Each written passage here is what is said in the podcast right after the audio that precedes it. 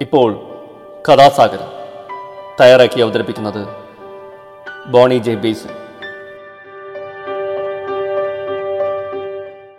നമസ്കാരം പ്രിയ ശ്രോതാക്കളെ. ഞാൻ ബോണിയാണ്. കഥാസാഗരത്തിന്റെ ഏറ്റവും പുതിയ എപ്പിസോഡിലേക്ക് ഇവരെയും സ്വാഗതം ചെയ്യുകയാണ്. കഥാസാഗരം കഥകളുടെ പരിപാടിയാണ്. ഓരോ എപ്പിസോഡിലും ഓരോ കഥ കേൾക്കാം. നാടോടി കഥകളും മുത്തച്ഛി കഥകളും ഇതിഹാസ കഥകളും പുരാണ കഥകളും ഐതിഹ്യങ്ങളും അങ്ങനെ കഥകളുടെ പരമ്പര. മുതിർന്നവർക്കും കുട്ടികൾക്കും ഒരുപോലെ ആസ്വദിക്കാവുന്ന കഥകൾ. അപ്പോൾ ഇന്ന് ഞാൻ പറയാൻ പോകുന്നത് ഒരു നാടോടി കഥ തന്നെയാണ്. ഉത്തരാഖണ്ഡിൽ നിന്നുള്ള ഒരു നാട് വിളിക്കുന്നത് അപ്പോൾ വൈകുന്നില്ല നമുക്ക് കഥ കേട്ട് കളയാം.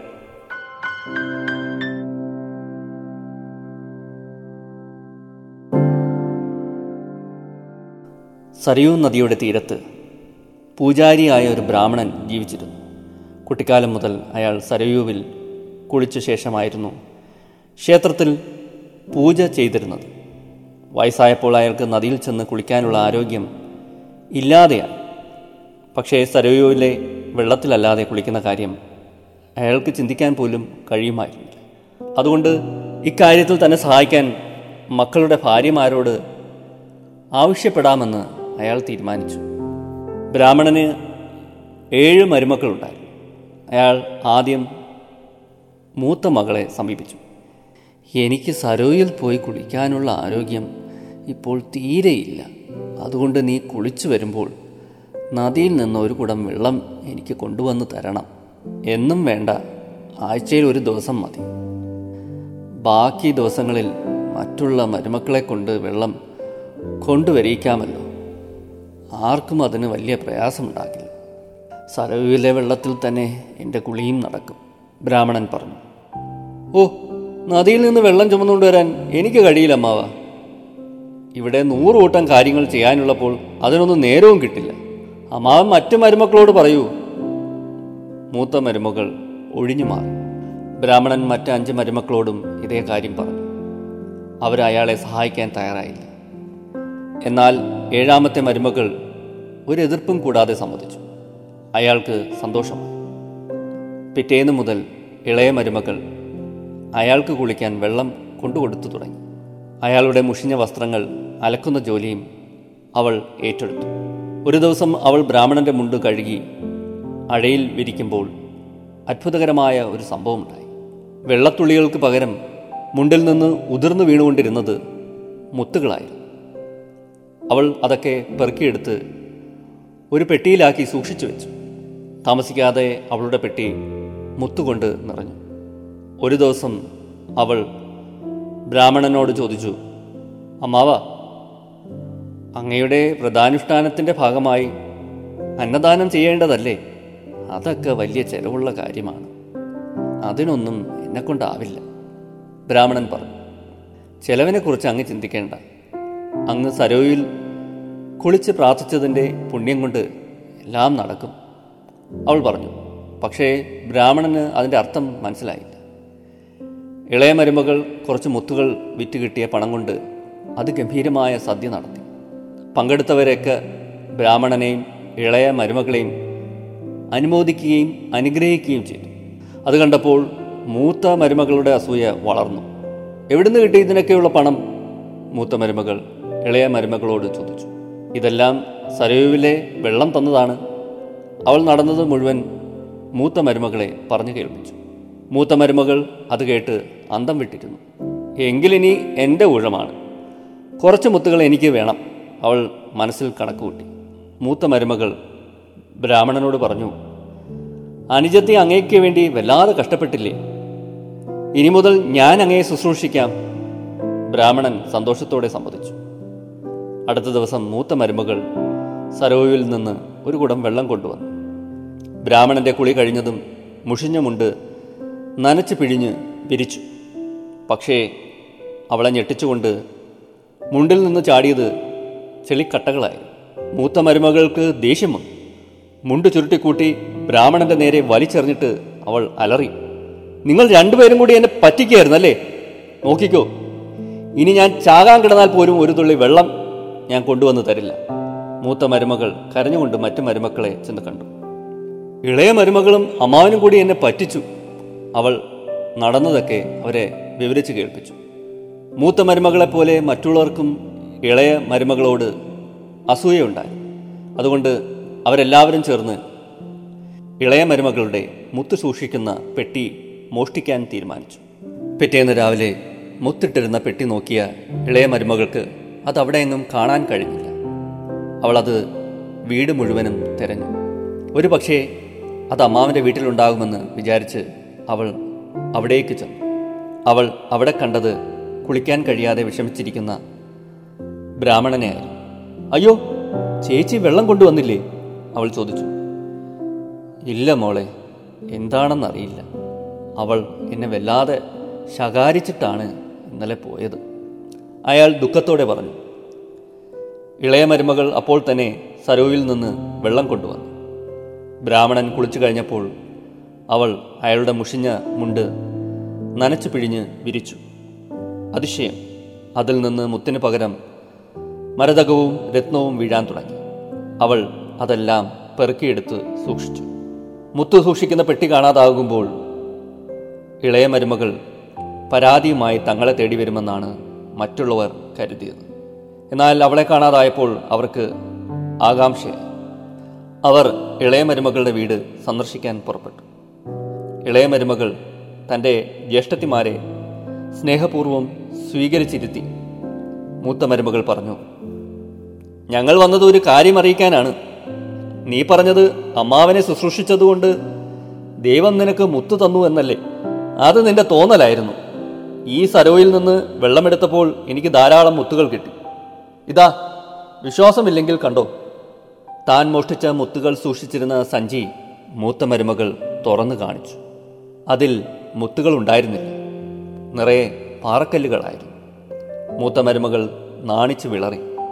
അപ്പോൾ ഇളയ മരുമകൾ പറഞ്ഞു ചേച്ചി സരോയിൽ മുത്തുകളും പവിഴങ്ങളും രത്നങ്ങളും പാറക്കഷ്ണങ്ങളും ഒക്കെയുണ്ട് എനിക്ക് മുത്തു കിട്ടിയത് അമ്മാവന് കുളിക്കാൻ വെള്ളം കൊണ്ടു കൊടുത്തതിനാണ് ചേച്ചിക്ക് കിട്ടിയതോ പാറക്കല്ലുകളാണ്. എന്തുകൊണ്ടാണ് അങ്ങനെ സംഭവിച്ചതെന്ന് ചേച്ചിക്ക് നല്ലപോലെ അറിയാം. മൂത്ത മരുമകൾക്ക് പിന്നെ അവിടെ നിൽക്കാൻ കഴിഞ്ഞില്ല. അവൾ തലകുനിച്ച് നാണത്തോടെ അവിടെ നിന്നും ഇറങ്ങിപ്പോയി. ബ്രാഹ്മണൻ മരിക്കുന്നതുവരെ ഇളയ മരുമകൾ അയാൾക്ക് വെള്ളം കൊണ്ടുകൊടുത്തുകൊണ്ടിരുന്നു തനിക്ക് കിട്ടിയ രത്നങ്ങളൊക്കെ ജീവകാരുണ്യ പ്രവർത്തനങ്ങൾക്കായി ചിലവഴിച്ച് സന്തോഷത്തോടെ അവൾ ജീവിച്ചു. ഇത്രയുമാണ് കഥ.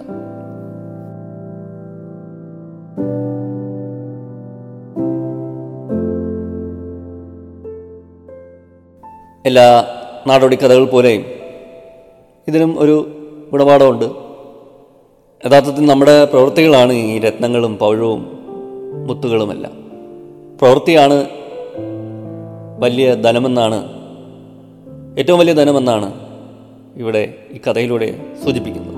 നാടോടി കഥകളിലൊക്കെ ഉള്ളതുപോലെ തന്നെ അവസാനം ഇവിടെ നന്മ വിജയിക്കുക തിന്മയുടെ മേൽ നന്മ വിജയിക്കുന്ന ഒരു സന്ദർഭം കൂടി നമ്മൾ കേട്ടുക അതാണ് കഥയെക്കുറിച്ച് പറയാനുള്ളത് കാടുമായിട്ട് ചേർന്ന് കിടക്കുന്ന നാട്ടിൻപുറങ്ങൾ.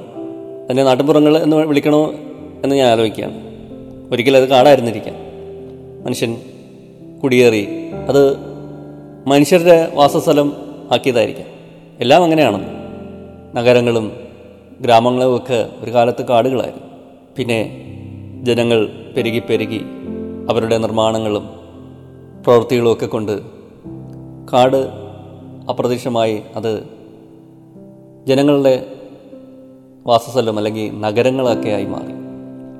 ഞാൻ ഇത്രയും പറഞ്ഞത് ഒരാമുഖമായിട്ടാണ്. ഇന്നത്തെ പത്രത്തിൽ നടക്കുന്ന വാർത്തകൾ കണ്ടു. കാട്ടുപോത്തിന്റെ അക്രമത്തിൽ ഏതാനും പേർ മരിക്കുകയുണ്ടായി. സ്ഥലങ്ങളുടെ പേരൊന്നും ഞാൻ പറയുന്നില്ല. അതെല്ലാം എല്ലാവർക്കും അറിയാം. പിന്നെയും വാർത്തകളൊക്കെ ഞാൻ കണ്ടു. തൃശ്ശൂരിൽ കാട്ടുപന്നി സ്കൂട്ടറിലിടിച്ച് സഹോദരങ്ങൾക്ക് പരുക്ക്. മലപ്പുറത്ത് യുവാവിന് നേരെ കരടിയുടെ ആക്രമണം. അങ്ങനെയൊക്കെ ഇഷ്ടംപോലെ വാർത്തകൾ. ഞാനിത് നേരത്തെയും സൂചിപ്പിച്ചതാണ്. ഇങ്ങനെയുള്ള ആശയങ്ങൾ ഞാൻ നേരത്തെയും ചർച്ച ചെയ്തിട്ടുണ്ട് ഈ പരിപാടിയിലൂടെ തന്നെ. എന്തൊക്കെയോ കാരണങ്ങൾ കൊണ്ട് അവർ കാടിറങ്ങുകയാണ്. ഒന്നെങ്കിൽ ആഹാരമില്ല. അല്ലെങ്കിൽ അവർക്ക് ഭക്ഷിക്കേണ്ട അനുയോജ്യമായ സസ്യങ്ങളോ ജീവജാലങ്ങളോ ഇല്ല. അവർ വസിക്കുന്ന ഇടത്തിൽ താങ്ങാവുന്നതിൽ അധികം അവരുടെ വിഭാഗത്തിൽപ്പെട്ട മറ്റ് ജീവികളുണ്ട് അങ്ങനെ പല കാരണങ്ങളുണ്ട്. നമ്മൾ ആ കാരണങ്ങളൊക്കെ പരിശോധിക്കേണ്ടിയിരിക്കുന്നു. അപ്പോൾ ഒന്ന് പ്രധാനമായിട്ട് ഉള്ളതെന്ന് പറഞ്ഞാൽ ഇതിന്റെയൊക്കെ ഈ ജീവികളുടെയൊക്കെ പെരുപ്പം അതിന്റെ സംഖ്യ വർദ്ധിക്കുന്നു. അവർ എണ്ണത്തിൽ വർദ്ധിക്കുന്നു. അതാണ് പ്രധാനമായിട്ട് നമ്മൾ നിരീക്ഷിക്കേണ്ട ഒരു കാര്യം. തീറ്റയുടെയും വെള്ളത്തിന്റെയൊക്കെ കുറവ് മറ്റൊന്നാണ് മറ്റൊരു കാര്യമാണ്. പിന്നെ പറയപ്പെടുന്നത് ഈ സ്വാഭാവിക വനങ്ങൾക്കുണ്ടായ ഒരു മാറ്റം. ഇതൊക്കെയാണ് വനത്തിന്റെ ചുമതലയുള്ള ഉദ്യോഗസ്ഥർ നിരത്തുന്ന കാരണങ്ങൾ സ്വാഭാവികമായിട്ടും മൃഗങ്ങൾ അവർക്ക് കഴിക്കാനുള്ള ഭക്ഷണം ഇല്ലാതായാൽ പിന്നെ തീർച്ചയായിട്ടും വേറൊരു പോംവഴിയില്ല അല്ലേ? നിങ്ങൾക്കും ചിന്തിക്കാവുന്ന കാര്യമാണ്. അവർ അത് തേടി ഇറങ്ങും ആ വരവാണ് നിങ്ങൾ അവരെ നാട്ടിലൊക്കെ കാണുന്നത്. അപ്പോൾ ഈ കാട് കയ്യേറി കൃഷി ഇറക്കുമ്പോൾ നാം ചിന്തിക്കേണ്ട കാര്യം ഇതാണ്. അവരുടെ സ്വാഭാവിക വനം അതിനകത്ത് അവർക്ക് ഭക്ഷിക്കാനുള്ള ആഹാരം എല്ലാം കാണും. അത് ഇല്ലാതായിട്ട് നമുക്കാവശ്യമുള്ള സാധനങ്ങൾ അവിടെ വെച്ച് പിടിപ്പിക്കുകയാണ്. അപ്പോൾ അവർക്ക് അത്രയും ആഹാരം അവിടെ നഷ്ടപ്പെട്ടു. അതാണ് ഒരു പ്രധാനപ്പെട്ട കാര്യം. ഔദ്യോഗിക കണക്കനുസരിച്ച് കേരളത്തിൽ ഇരുപത്തേഴായിരം ഹെക്ടർ വനമാണ് സ്വാഭാവികമല്ലാതായത്. അപ്പോൾ അത്രയും വനം ഇവർക്ക് നഷ്ടപ്പെട്ടു. കാട്ടിൽ വസിക്കുന്ന ജന്തുവിഭാഗത്തിൽ. കൂടാതെ പല പദ്ധതികളുടെയും പേരിൽ അക്കേഷ്യ യൂക്കാലിപ്റ്റസ് തുടങ്ങിയ വിദേശ ഇനം മരങ്ങൾ നട്ടുപിടിപ്പിച്ചതാണ് വേറൊരു പ്രധാന കാരണം. അത് വലിയൊരു വിനയായി. ഇതോടെ ഭക്ഷണവും വെള്ളവും കുറഞ്ഞു. അപ്പോൾ ഇത് മനസ്സിലാക്കിയപ്പോൾ അതിനൊരു പദ്ധതിയൊക്കെ രൂപീകരിച്ചായിരുന്നു. അതായത് ഈ പദ്ധതി അനുസരിച്ച് ഈ മരങ്ങൾ ഘട്ടം ഘട്ടമായി നീക്കം ചെയ്ത് വന്യജീവികൾക്ക് മികച്ച ആവാസ വ്യവസ്ഥ ഭക്ഷ്യസുരക്ഷ തുടങ്ങിയവ ഉറപ്പാക്കുന്നതിനുള്ള പദ്ധതിക്ക് വനംവകുപ്പ് തുടക്കമിട്ടിട്ടുണ്ട്. കാട്ടുമാവ് കാട്ടുനെല്ലി കാട്ടുപ്ലാവ് തുടങ്ങിയവയാണ് വെച്ചുപിടിപ്പിക്കുന്നത്. അപ്പോൾ ഇത് ഇരുപത്തേഴായിരം ഹെക്ടർ സ്ഥലത്ത് ഈ പദ്ധതി നടപ്പിലാക്കും. കുറേയേറെ വർഷങ്ങൾ ഇതിന് ആവശ്യമാണ്. ഇതുവരെ തൊള്ളായിരത്തി അറുപത്തഞ്ച് ഹെക്ടർ വനം മാത്രമാണ് പുനഃസ്ഥാപിക്കാനായിട്ടുള്ളത്. പുഴയോരങ്ങളിൽ ഇരുപത്തെണ്ണായിരത്തി അറുന്നൂറ് തൈകൾ നട്ടു. അതോടൊപ്പം തന്നെ ഈ കാട്ടിൽ നിന്ന് ഇങ്ങനെയുള്ള നമ്മൾ നേരത്തെ സൂചിപ്പിച്ച കണക്കുള്ള ഈ പറഞ്ഞ യൂക്കാലിപ്റ്റസ് അക്കേഷ്യ അങ്ങനെ അധിനിവേശ സസ്യങ്ങളെ നിർമാർജനം ചെയ്യാൻ വാച്ചർമാരെ നിയോഗിച്ചിട്ടുണ്ട്. അതും ഒരു വലിയ കടമ്പയാണ്. ഇങ്ങനെയുള്ള സസ്യങ്ങളെയൊക്കെ പിഴുതു മാറ്റണ്ടേ? ഇത് വലിയൊരു കടമ്പയാണ് അപ്പോൾ ജലലഭ്യത ഉറപ്പാക്കാനും ഈ വന്യജീവികളുടെ ആവാസ വ്യവസ്ഥ നിലനിർത്താനും കാട്ടിൽ തടയണ നിർമ്മാണം കുളങ്ങളുടെ നിർമ്മാണം പുനരുദ്ധാരണം എന്നിവയും നടത്തുന്നുണ്ട്. അതിനോടൊപ്പം തന്നെ ഈ മുളയും തദ്ദേശീയ സസ്യങ്ങളും ഒക്കെ നടന്നുണ്ട്. അപ്പോൾ ഇങ്ങനെയൊക്കെയുള്ള പദ്ധതികൾ പൂർത്തിയാകുന്നതോടെ ഈ വന്യജീവികൾ വനത്തിനുള്ളിൽ തന്നെ കഴിയുമെന്നാണ് പ്രതീക്ഷിക്കുന്നത്. അതിന് കേന്ദ്ര സർക്കാരിന്റെ സഹായം ധനസഹായമൊക്കെ ഉണ്ട്. അങ്ങനെ വളരെ വേഗത്തിൽ ഇങ്ങനെയുള്ള പദ്ധതികൾ നടപ്പിലാക്കിയാലേ ഇതിനൊക്കെ ഒരു മാറ്റം ഉണ്ടാവുകയുള്ളൂ. അല്ലെങ്കിൽ തീർച്ചയായും ഇത് കൂടിക്കൂടി വരികയുള്ളൂ. നമ്മൾ വാർത്തകളിലൂടെ ഒന്ന് കണ്ണോടിച്ചാൽ മനസ്സിലാവും. അല്ലെങ്കിൽ ടി വിയിൽ വാർത്ത കാണുന്നവരായാലും പത്രം വായിക്കുന്നവരായാലും ഒന്ന് ശ്രദ്ധിച്ചാൽ മനസ്സിലാവുന്ന കാര്യമേ ഉള്ളൂ. ഇപ്പോൾ ഇങ്ങനെയുള്ള വാർത്തകൾ ദിനംപ്രതി കൂടിക്കൂടി വരികയാണ്. ടി വിയിൽ വാർത്ത കാണുമ്പോൾ താഴെ സ്ക്രോൾ വരുന്ന കാണാം. ആ അവിടെ ഇങ്ങനെ വന്യജീവി ആക്രമണം ഉണ്ടായി. ആന ഇറങ്ങി. ഇന്ന സ്ഥലത്ത് ആന ഇറങ്ങി. അല്ല ഇന്ന സ്ഥലത്ത് ആന ഒരാളെ കൊലപ്പെടുത്തി. എന്നൊക്കെ പറഞ്ഞ് സ്ഥിരം എല്ലാ ദിവസവും ദിവസേന എല്ലാ ദിവസവും ദിവസേന നമ്മൾ ഈ വാർത്തകൾ കാണുകയാണ്. പണ്ട് അങ്ങനെ ഇല്ലായിരുന്നു. വളരെ അപൂർവമായിട്ടേ ഉള്ളൂ അങ്ങനെ ഒരു വാർത്തയൊക്കെ പക്ഷെ ഇന്ന് ദിനം പ്രതി അത് നമ്മൾ കണ്ടുകൊണ്ടിരിക്കുകയാണ്. അത് സൂചിപ്പിക്കുന്നത് ഇത് വലിയ വലിയ ഒരു പ്രതിസന്ധിയിലോട്ട് നീങ്ങുകയാണ് കേരളം. അല്ലെങ്കിൽ പ്രത്യേകിച്ച് ആ പ്രദേശങ്ങൾ. ഏത് പ്രദേശമാണ്? വനത്തോടൊക്കെ ചേർന്ന് കിടക്കുന്ന പ്രദേശം കരടി ഇറങ്ങി അല്ലെങ്കിൽ പുലി ഇറങ്ങി ഇങ്ങനെയൊക്കെയുള്ള വാർത്തകൾ കേട്ടിരിക്കുന്ന നമ്മൾ നാളെ നമ്മുടെ പ്രദേശത്തും അങ്ങനെ ഒരു സംഭവം ഉണ്ടായാൽ അതിശയിക്കേണ്ടിയില്ല. ഇതൊക്കെ കടന്നു വരാൻ എത്ര സമയം വേണം? അത്രയേ ഉള്ളൂ.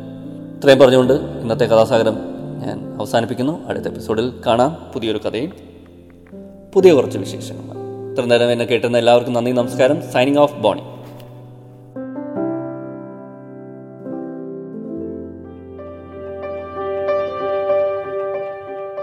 നിങ്ങൾ ഇതുവരെ കേട്ടത് കഥാസാഗർ തയ്യാറാക്കി അവതരിപ്പിച്ചത് ബോണി ജെ ബേസിൽ.